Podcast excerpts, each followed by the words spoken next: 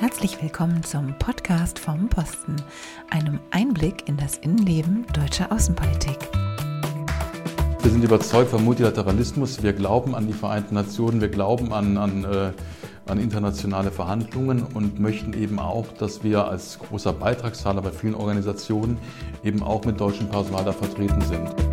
Das Schöne ist eigentlich, es gibt kaum ein Tätigkeitsfeld, das man nicht bei Vereinten Nationen oder bei anderen internationalen Organisationen ausüben kann. Bin im JPO-Programm untergekommen. Das ist das Junior Professional Program der UN. Arbeiten bei internationalen Organisationen? Wenn das was für euch sein könnte, dann solltet ihr den heutigen Podcast auf keinen Fall verpassen. Denn heute spreche ich mit Elmar Jakobs, dem Koordinator für internationale Personalpolitik im Auswärtigen Amt, und seiner Stellvertreterin Cornelia Jarasch. Es geht darum, welche Tätigkeiten es bei internationalen Organisationen gibt und wie das Auswärtige Amt euch unterstützen kann, um an solche Tätigkeiten ranzukommen. Ich spreche außerdem mit Eva Greitemann. Sie arbeitet in New York bei den Vereinten Nationen und erzählt ein bisschen über ihren Lebenslauf und wie das Auswärtige Amt sie unterstützt hat, um dorthin zu kommen. Aber zunächst Elmar Jakobs und Cornelia Jarasch. Hallo, ihr beiden. Hallo. Hallo. Internationale Organisationen. Mir fallen dazu die Vereinten Nationen und die EU ein. Aber ich habe gelesen, Deutschland ist Mitglied in über 300 internationalen Organisationen. Ähm, kannst du einen kurzen Überblick geben, Cornelia, was das alles ist? Sehr gerne. Diese Zahl 300 überrascht viele am Anfang, weil in der Tat erstmal fallen einem wenige ein. Wobei, wenn man Vereinte Nationen sagt, meint man das VN-Sekretariat in New York. Zum System der Vereinten Nationen gehören aber ganz viele Organisationen schon, also bekannte wie die Weltgesundheitsorganisation oder das äh, Welternährungsprogramm und auch nicht so bekannte wie das UN Office for Outer Space Affairs. Und so ähnlich ist es bei der EU auch. Die EU ist eben nicht nur die Kommission und das Parlament. Die EU sind auch die über 50 EU-Agenturen, unter anderem zur Arzneimittelsicherheit oder die Grundrechteagentur. Aber es gibt eben nicht nur die EU und die äh, Vereinten Nationen, es gibt auch die NATO, die OSZE und ganz vieles andere. Ich meine, du machst das schon ein paar Jahre jetzt hier und hast ganz viele kennengelernt.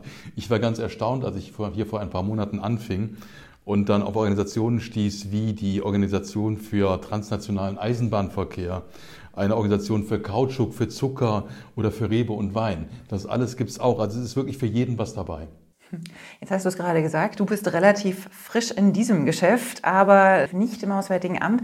Kannst du ein bisschen erzählen, wie dein eigener Werdegang ist und ob du vielleicht auch schon mal bei irgendeiner internationalen Organisation warst, Emma? Na, ich glaube, das Entscheidende ist eigentlich, dass wir hier in der Arbeit im Auswärtigen Amt, aber auch in anderen, vielen anderen Bereichen der Bundesregierung eigentlich gar nicht an internationalen Organisationen vorbeikommen. Wir sind ständig mit denen in Berührung, wir arbeiten mit denen zusammen. Und wenn ich da an meinen eigenen Lebenslauf zurückdenke, war das ganz intensiv zum Beispiel erst vor wenigen Jahren in Zentralafrika, weil wir da wirklich angewiesen waren in der täglichen Arbeit auf den Kontakt zu VN-Organisationen wie UNICEF, wie UNAIDS, die uns im Prinzip auch geholfen haben, das Land besser zu verstehen.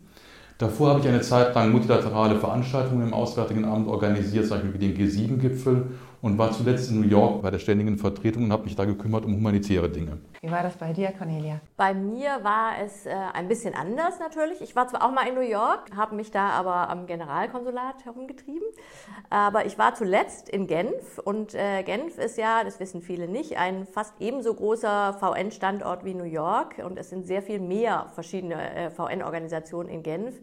Ich war dort äh, die Gesundheitsreferentin äh, zu einer Zeit, als es noch nicht äh, Covid gab, aber dafür schon Ebola. Also es war trotzdem eine sehr intensive Zeit und habe dann die deutschen Interessen bei den Vereinten Nationen, also in dem Fall bei der Weltgesundheitsorganisation, vertreten. Jetzt interessiert mich doch nochmal, wie bringen denn Länder in all diesen Organisationen ihre Anliegen, ihre Wünsche ein? Wie funktioniert das im Einzelnen, wenn wir da 300 Stück haben, über 300? Aber es ist sehr unterschiedlich. Aber im Prinzip über Gremien, über verschiedene Gremien. Äh, jede Organisation hat entweder einen Exekutivrat oder einen Finanzrat oder ähm, so verschiedene Arbeitsgruppen, die können auch ganz informell sein. Und in diesen Arbeitsgruppen, in diesen Gremien sind dann die Vertreter der Mitgliedstaaten. Mhm. Also bei der Weltgesundheitsorganisation zum Beispiel im Exekutivrat oder dann in der Weltgesundheitsversammlung und in vielen, vielen anderen einzelnen Arbeitsgruppen, wo man dann jeweils mit seinem Zettelchen und seiner Weisung, die man bekommt aus der Zentrale, hingeht und sagt, was für uns wichtig ist mhm. bei diesen Organisationen. Ja, ich kann ein, ein anderes Beispiel nennen. Ich war in New York in der Zeit, als wir im Sicherheitsrat waren.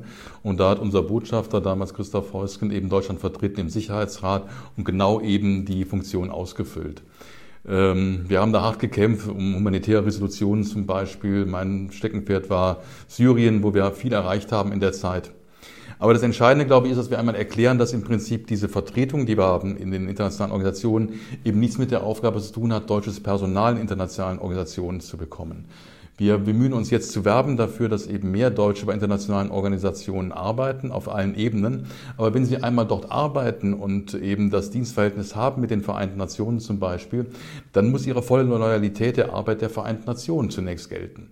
Das heißt, äh, dass das Deutsche eben als Personal bei den Vereinten Nationen arbeiten, bezahlt von den Vereinten Nationen, heißt nicht, dass wir durch sie dann unsere Interessen vertreten. Mhm. Das finde ich ganz spannend. Das heißt also, wir haben sozusagen diese zwei Ebenen. Wir haben da Deutsche, die von zum Beispiel dem Auswärtigen Amt hinentsandt werden, die dort eben ganz aktiv für das eintreten, was die deutsche Regierung, was Deutschland äh, dort vertreten möchte.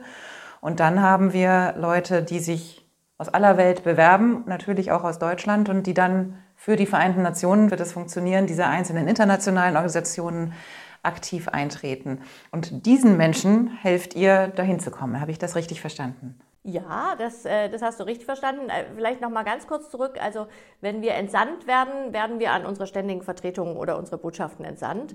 Es gibt auch die Möglichkeit, sich praktisch in eine internationale Organisation abordnen, sekundieren zu lassen. Dann ist aber die Loyalität wieder bei der internationalen Organisation. Das ist, das ist, glaube ich, ganz wichtig. Wir haben das Ziel, dass viele Deutsche in internationalen Organisationen arbeiten, dort ihre Werte, ihre Erziehung, ihre Bildung und so weiter mit einbringen. Und die unterstützen wir, die informieren wir, die unterstützen wir, die, die, denen geben wir einfach die Möglichkeit äh, zu vernetzen mit anderen, die dort schon tätig sind. Das ist unser Ziel. Ja, um das wir gänzlich, wir sind überzeugt vom Multilateralismus. Wir glauben an die Vereinten Nationen, wir glauben an, an äh, an internationale Verhandlungen und möchten eben auch, dass wir als großer Beitragszahler bei vielen Organisationen eben auch mit deutschem Personal da vertreten sind. Und wie Cornelia gerade schon erklärt hat, es geht vor allem auch darum, dass das, was wir einbringen können mit klugen Köpfen in der Verteidigung unserer Werte, in der Verteidigung von Freiheit und Demokratie, dort eben deutlich gemacht wird durch gutes deutsches Personal. Was sind das für Berufe, die man dort ausüben kann? Das Schöne ist eigentlich, es gibt kaum ein Tätigkeitsfeld, das man nicht bei Vereinten Nationen oder bei anderen internationalen Organisationen ausüben kann. Das äh, können sich viele gar nicht so vorstellen, was man da alles so machen kann. Man kann als Chemiker zum Beispiel in die Organisation für die Nichtverbreitung von chemischen Waffen gehen. Man kann als Mediziner bei der Weltgesundheitsorganisation und bei diversen anderen Organisationen arbeiten. Man kann als Jurist bei Vereinten Nationen arbeiten, als Ingenieur, als Logistiker, als ganz konkret könnte man eben Ingenieurin bei CERN sein und sich dort mit Teilchenbeschleunigern beschäftigen. Oder man ist eben Volkswirt äh, bei der OECD und macht eine Studie zum Umgang der verschiedenen Länder im Bereich Bildung. Oder man leitet ein Flüchtlingslager. Also es gibt eigentlich fast nichts, was es nicht gibt. Es gibt aber einige typische Tätigkeitsfelder, die es bei fast allen Organisationen gibt. Also zum Beispiel der Bereich Personal, äh, Arbeit in der Finanzabteilung, in der Rechtsabteilung oder in der IT. Auch das muss es bei jeder Organisation geben. Das ist ja unheimlich vielfältig. Jetzt stelle ich mir natürlich die Frage, also ich weiß nicht, was ihr beide studiert habt, aber wie unterstützt ihr einen Physiker, eine Physikerin und ähm, was könnt ihr für diese Menschen tun, damit die an solche Jobs kommen? Also fachlich können wir diese Leute natürlich nicht beraten, weil die sind ja Fachleute in ihrem speziellen Gebiet und zeigen diese Kenntnisse dann auch im Bewerbungsprozess. Wo wir helfen können eben ist dabei, sie vorzubereiten auf diesen Bewerbungsprozess und wenn notwendig eben auch diesen Prozess zu begleiten und zu befördern. Wir tun das aber glücklicherweise nicht alleine, sondern haben Partner dabei. Zum Beispiel ähm, das Büro Führungskräfte in internationalen Organisationen, ein Teil der Bundesagentur für Arbeit, die große Erfahrung damit haben, eben Führungskräfte zu beraten und sie auch sehr gezielt vorzubereiten auf entsprechende Aus Auswahlverfahren.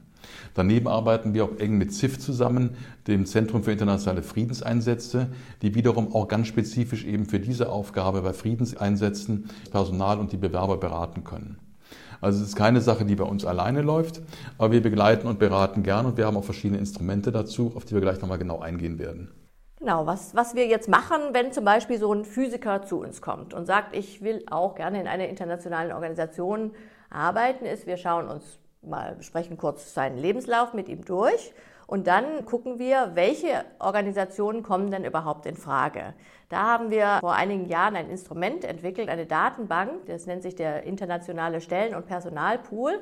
Dort kann man eingeben, ich bin Physiker und ich möchte zum Beispiel in Bern arbeiten auf der mittleren Führungsebene und dann spuckt die aktuelle Stellen aus, äh, die es im Moment in diesem Bereich gibt. Diesen Pool füllen wir jeden Tag. Der ist immer mit 1500 äh, bis fast 2000 Stellen gefüllt und man kann sich dann auch ganz spezifisch eben Stellen zuschicken lassen.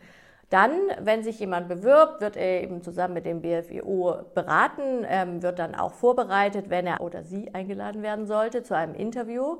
Was wir da dann auch machen, ist, dass wir ihn zum Beispiel zusammenbringen mit jemandem, der schon in der Organisation arbeitet. Mhm. Da haben wir unsere Netzwerke. Wir kümmern uns eben auch sehr intensiv um die Deutschen, die schon in den internationalen Organisationen beschäftigt sind.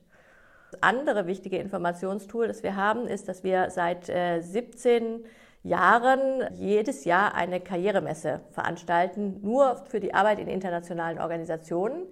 Die findet jetzt auch wieder statt, und zwar im Januar, Ende Januar.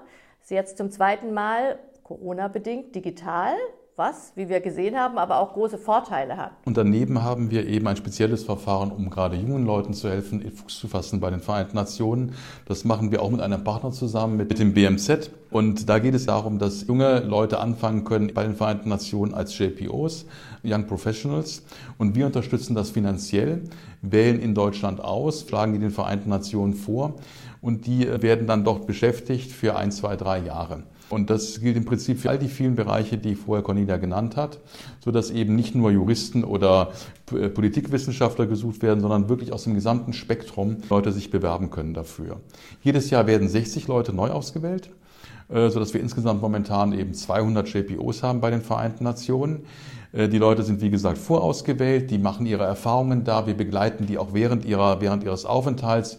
Wir versuchen, dass sie miteinander auch Netzwerke bilden und beraten sie dann auch, wie es weitergeht nach zwei, drei Jahren und sind immer sind ganz, ganz froh und die Rate ist zum Glück relativ hoch, dass sie dann auch übernommen werden von internationalen Organisationen und wirklich Fuß fassen in diesem Berufsbild. Das ist ja super spannend. Müssen Young Professionals denn dann ein Studium schon abgeschlossen haben oder können die da noch drin stecken? Nee, es ist sehr schwer bei Vereinten Nationen und in, insgesamt bei internationalen Organisationen ganz ohne Berufsausbildung anzufangen. Also es gibt natürlich Praktikaprogramme, aber fast alle Einstiegsmöglichkeiten verlangen äh, ein Minimum von zwei Jahren äh, relevanter Berufsausbildung, so auch das JPO-Programm. Hm. Und wenn wir jetzt nochmal zu der Messe zurückkommen, die läuft digital. Wo finde ich denn raus, wie ich da hinkomme und wo ich mich anmelden kann? Ja, das findest du raus auf unserer Homepage, also auf der Homepage des Auswärtigen Amtes unter IO Karrieremesse. Dort kann man sich anmelden. Es kostet nichts. Die Messe ist sozusagen ein, ein Service von uns. Und wir sind äh, sehr stolz und glücklich, dass wir jetzt schon äh, alle unsere Plätze vergeben haben, aber nur die Plätze für die Aussteller, nicht die für die Besucher, keine Sorge. Wir haben äh, fast 60 internationale Organisationen, äh, mit denen man dort in Kontakt treten kann. Man kann dort einerseits chatten, man kann verschiedene Filme sehen, man kann sich Materialien runterladen und wir organisieren auch Panels, bei denen Beschäftigte, die bereits in ganz verschiedenen Bereichen tätig sind in internationalen Organisationen, Auskunft geben, wie sie dorthin gekommen sind, was ihre Erfahrungen sind und was es so für Voraussetzungen gibt. Also wir würden uns sehr freuen, wenn da viele zu uns kommen am 27. und 28. Januar. Ja, mit der Messe möchten wir Lust machen auf das Arbeiten im internationalen Bereich und ähm, denken, es lohnt sich einfach auch. Ich meine, jemand, der gut ausgebildet ist, hat viele Möglichkeiten heute. Aber wenn er eben auch sich nicht nur einsetzen will für seine Karriere, sondern etwas schaffen möchte, etwas schaffen möchte im internationalen Bereich in der Zusammenarbeit mit vielen, vielen anderen Nationalitäten und eben die Ideale vertreten will, wie Freiheit, Demokratie, Menschenrechte und das einbringen möchte, dann ist diese Messe eine hervorragende Gelegenheit, eben das gesamte Spektrum kennenzulernen. Und dann natürlich die Website äh, generell, wo man sich die ganzen Jobangebote angucken kann. Und auch die werden wir selbstverständlich hier unter dem Podcast auf unserer Website verlinken, sodass ihr euch dort auch informieren könnt. Das war hochinteressant und ich fand es total spannend, einen Einblick zu bekommen in die wahnsinnig vielen Berufsmöglichkeiten, die es da gibt. Und habe mir jetzt noch einen weiteren Gast eingeladen, nämlich jemanden, der tatsächlich den Weg durchlaufen hat und sich bei einer internationalen äh, Organisation auch qualifizieren konnte und dort jetzt arbeitet. Euch beiden vielen Dank für die Zeit und den ersten Einblick und äh, bis zum nächsten Mal. Vielen Danke, vielen Dank. Ja, und wie angekündigt habe ich also eine weitere Gesprächspartnerin heute, und zwar Eva Greitemann. Hallo Eva. Hallo. Eva, sag mal, wo bist du denn aktuell tätig? Ich arbeite momentan im UN-Sekretariat in New York, im Department for Political and Peacebuilding Affairs. Ähm, und ganz konkret arbeite ich zu Libyen in der Nordafrika-Abteilung. Wir haben jetzt gerade schon mit äh, Elmar und Cornelia gehört, dass Menschen, die eben ja, sozusagen direkt bei den internationalen Organisationen angestellt sind, dann auch die Interessen der Vereinten Nationen natürlich vertreten oder der Organisation, wo sie tätig sind. Und jetzt würde mich natürlich interessieren, wie sehen denn so deine täglichen Aufgaben aus? Wie arbeiten denn die Vereinten Nationen und dein Büro dann mit Libyen? Also ganz, ganz konkret unterstütze ich täglich den, den Friedensprozess in Libyen. Das ist aber auf ganz unterschiedliche Art und Weise der Fall. Und es hängt sehr davon ab, wie die Situation gerade ist in Libyen. Es hängt aber auch davon ab, was gerade in der UN sozusagen geschieht. Das heißt, wenn die Generalversammlung ist, ähm, ist die Arbeit ganz anders wie jetzt aktuell, wo, ähm, wo halt nicht viele große Treffen zu Libyen stattfinden. Meine Arbeit ist auch nicht alltäglich, würde ich sagen. Also es ist wirklich ähm, auch unterschiedlich von Tag zu Tag. Aber in der Regel besteht ein Großteil meiner Arbeit darin, dass ich Unterlagen vorbereite. Das sind Sprechpunkte und Hintergrundinformationen, um die Leitungsebene der UN darüber zu informieren, wie die aktuelle Situation in Libyen ist. Und das bedeutet ganz konkret, dass ich sehr viel dazu lese, vor allen Dingen durch unsere Kollegen, die von vor Ort berichten. Wir haben in Libyen eine UN-Mission, UNSMIL heißt die, und sind täglich in Kontakt mit den, mit den Kollegen vor Ort, die dann halt auch wieder nah an den Menschen in Libyen sind. Also das ist einer mhm. der Punkte, die hier in New York natürlich leider so sind, dass wir halt nicht direkt vor Ort sind und dadurch sehr stark darauf angewiesen sind, was die Kollegen berichten und ähm, um uns ein Bild von der Situation zu machen. Konkret bin ich auch Ansprechpartnerin in meinem Team für Menschenrechte und internationales humanitäres Recht. Das bedeutet, dass ich da eine Arbeitsgruppe des Berlin-Prozesses mitverfolge und auch sehr eng mit Kollegen in anderen UN-Organisationen zusammenarbeite, wenn es darum geht, halt diese Themen und vor allen Dingen die Menschenrechte zu unterstützen. Ähm, da geht es ganz konkret um den Schutz von vulnerablen Bevölkerungsgruppen, wie zum Beispiel Kinder und Frauen. Und momentan arbeiten wir daran, dass die Kapazität der Kollegen vor Ort auch gestärkt wird, was den Schutz zum Beispiel von Frauen in Libyen anbelangt. Da hast du ja einen ziemlich Bauchladen, ganz spannende Aufgaben. Und ich kann mir vorstellen, dass das wirklich eine ziemlich große Vielfalt auch an unterschiedlichen Dingen ist, die dich dann täglich beschäftigen. Und dazu darfst du noch in dieser aufregenden Stadt New York leben. War das der Auslöser, warum du dich für diesen Job entschieden hast oder was hat dich motiviert? ja, da muss ich ein bisschen ausholen tatsächlich, weil ich meine, also mein erster Job in der UN war tatsächlich im Südsudan. Der Auslöser dafür war tatsächlich auch so ein bisschen mein Hintergrund. Ich habe vorher in der humanitären Hilfe gearbeitet und habe dann gemerkt, dass das von Deutschland aus doch ja gar nicht so einfach ist, sich wirklich ein, ein Bild von der Situation vor Ort zu machen und mich dann auf eine Stelle im Südsudan beim Büro äh, für die Koordination der humanitären Hilfe zu bewerben und habe dort ja zwei Jahre fast gearbeitet und in Südsudan ja, durfte ich sehr viele, sehr kostbare Erfahrungen machen. Ich durfte ganz konkret mitarbeiten an der Koordination von humanitärer Hilfe. Habe dort aber auch mhm. gesehen, dass humanitäre Hilfe an sich nicht wirklich nachhaltig ist, sondern es wirklich politische Lösungen braucht. Und das war auch einer mhm. der Auslöser, die Fühler ein bisschen auszustrecken und zu schauen, wie in New York dann halt wirklich diese politischen Prozesse aussehen und wie politisch äh, Mediation geschehen kann, um wirklich Konfliktfreiheit zu erzielen, also wie über die humanitäre Hilfe hinaus nachhaltig Frieden gesichert werden kann. Ich habe in deinem Lebenslauf gespickt und dort gesehen, dass du nicht nur vorher schon ganz spannende Aufgaben in der humanitären Hilfe hattest, sondern dass du ganz ursprünglich nach deiner Schulzeit erstmal eine Ausbildung zur Krankenschwester gemacht hast. Darf ich fragen, welche Fähigkeiten von der damaligen Ausbildung, was glaubst du, bringt dir heute noch besonders viel? Ja, also das ist ganz interessant, weil ich finde, dass es ähm, dass obwohl es zwei komplett unterschiedliche Welten sind, der Arbeitsalltag im Krankenhaus und jetzt die Arbeit hier in der internationalen Weltpolitik, ähm, doch im Endeffekt beides sehr stark mit Menschen zu tun hat und sehr stark um die Beziehungsebene geht und auch um das Vertrauen, also Vertrauen zu gewinnen und halt eben auch um die Beobachtung. Also im Krankenhaus hat das eine ganz große Rolle gespielt, die Krankheitsbilder zu beobachten, auch die Kinder zu beobachten, wie sie gewissermaßen ja, reagieren und zum Beispiel Schmerzempfinde haben. Und es geht halt auch darum, oft sehr flexibel zu sein und schnell priorisieren zu können.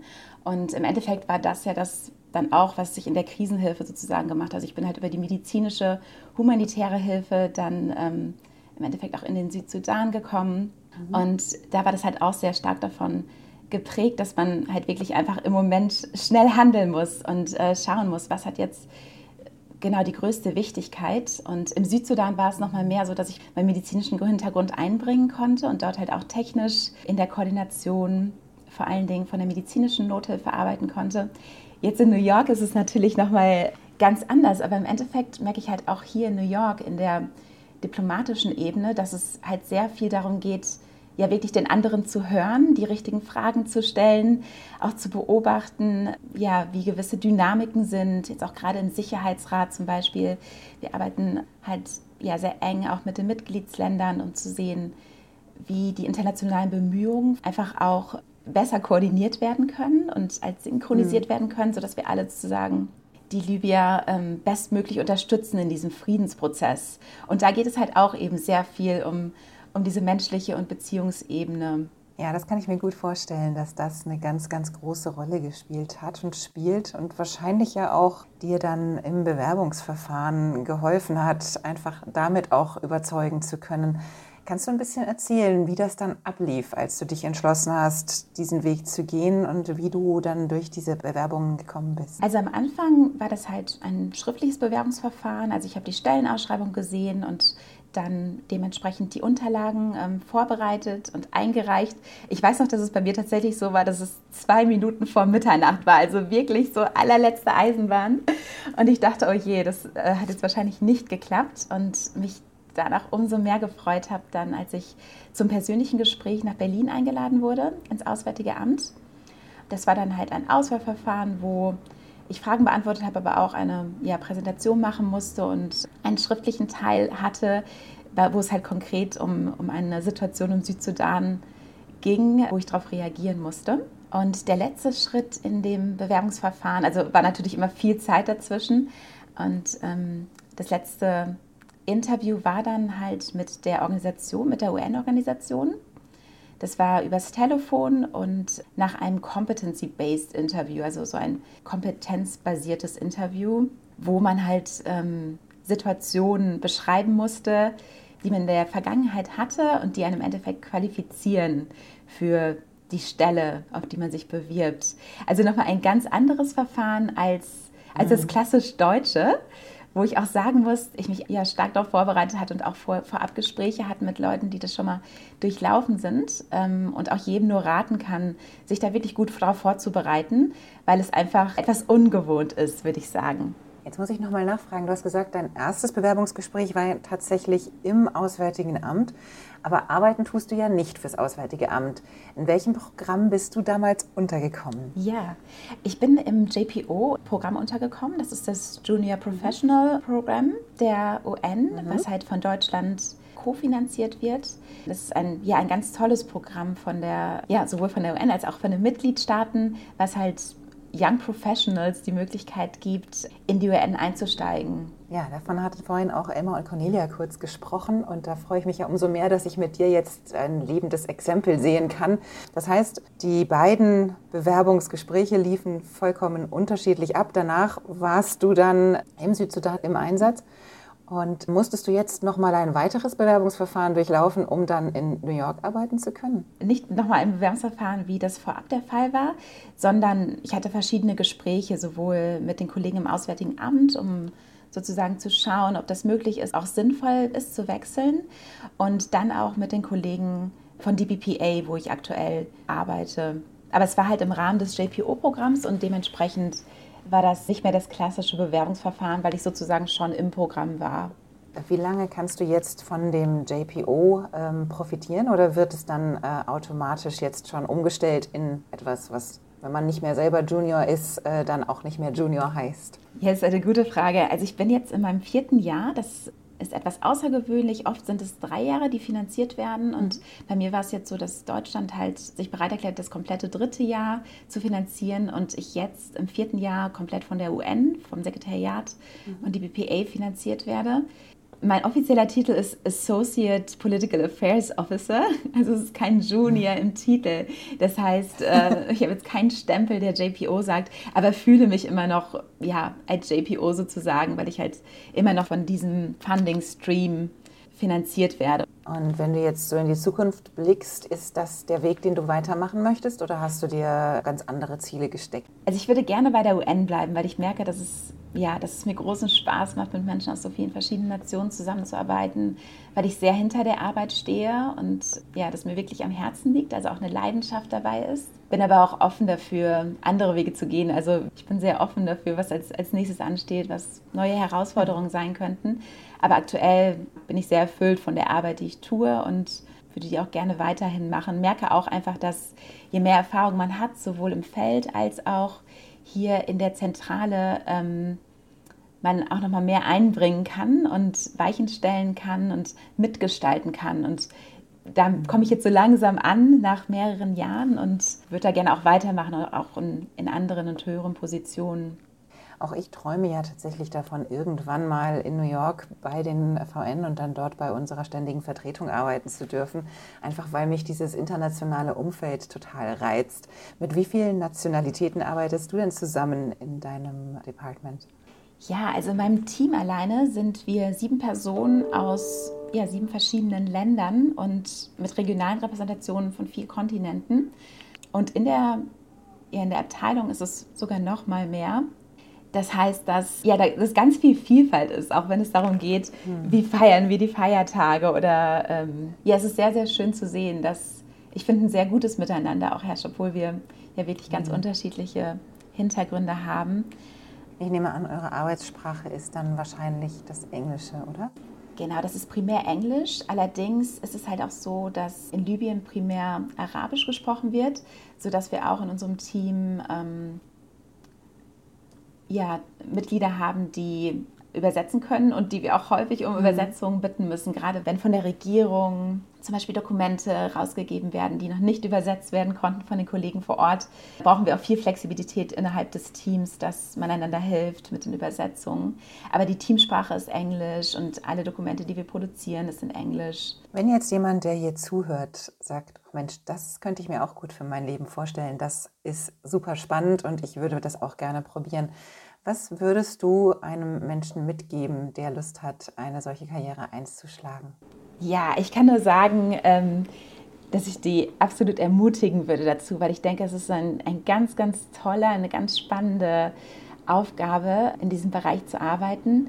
Ich würde sagen, dass es wichtig ist, flexibel zu sein, also vielleicht nicht nur starr auf die eine Arbeit sich zu konzentrieren, sondern ja, auch wie in meinem Lebensweg das halt so war, vielleicht wirklich so ähm, über halt eine Nische reinzugehen und dann halt einfach innerhalb der Organisation nochmal zu schauen, wo, ja, wo, man den, wo man sich findet oder wo man den Platz findet.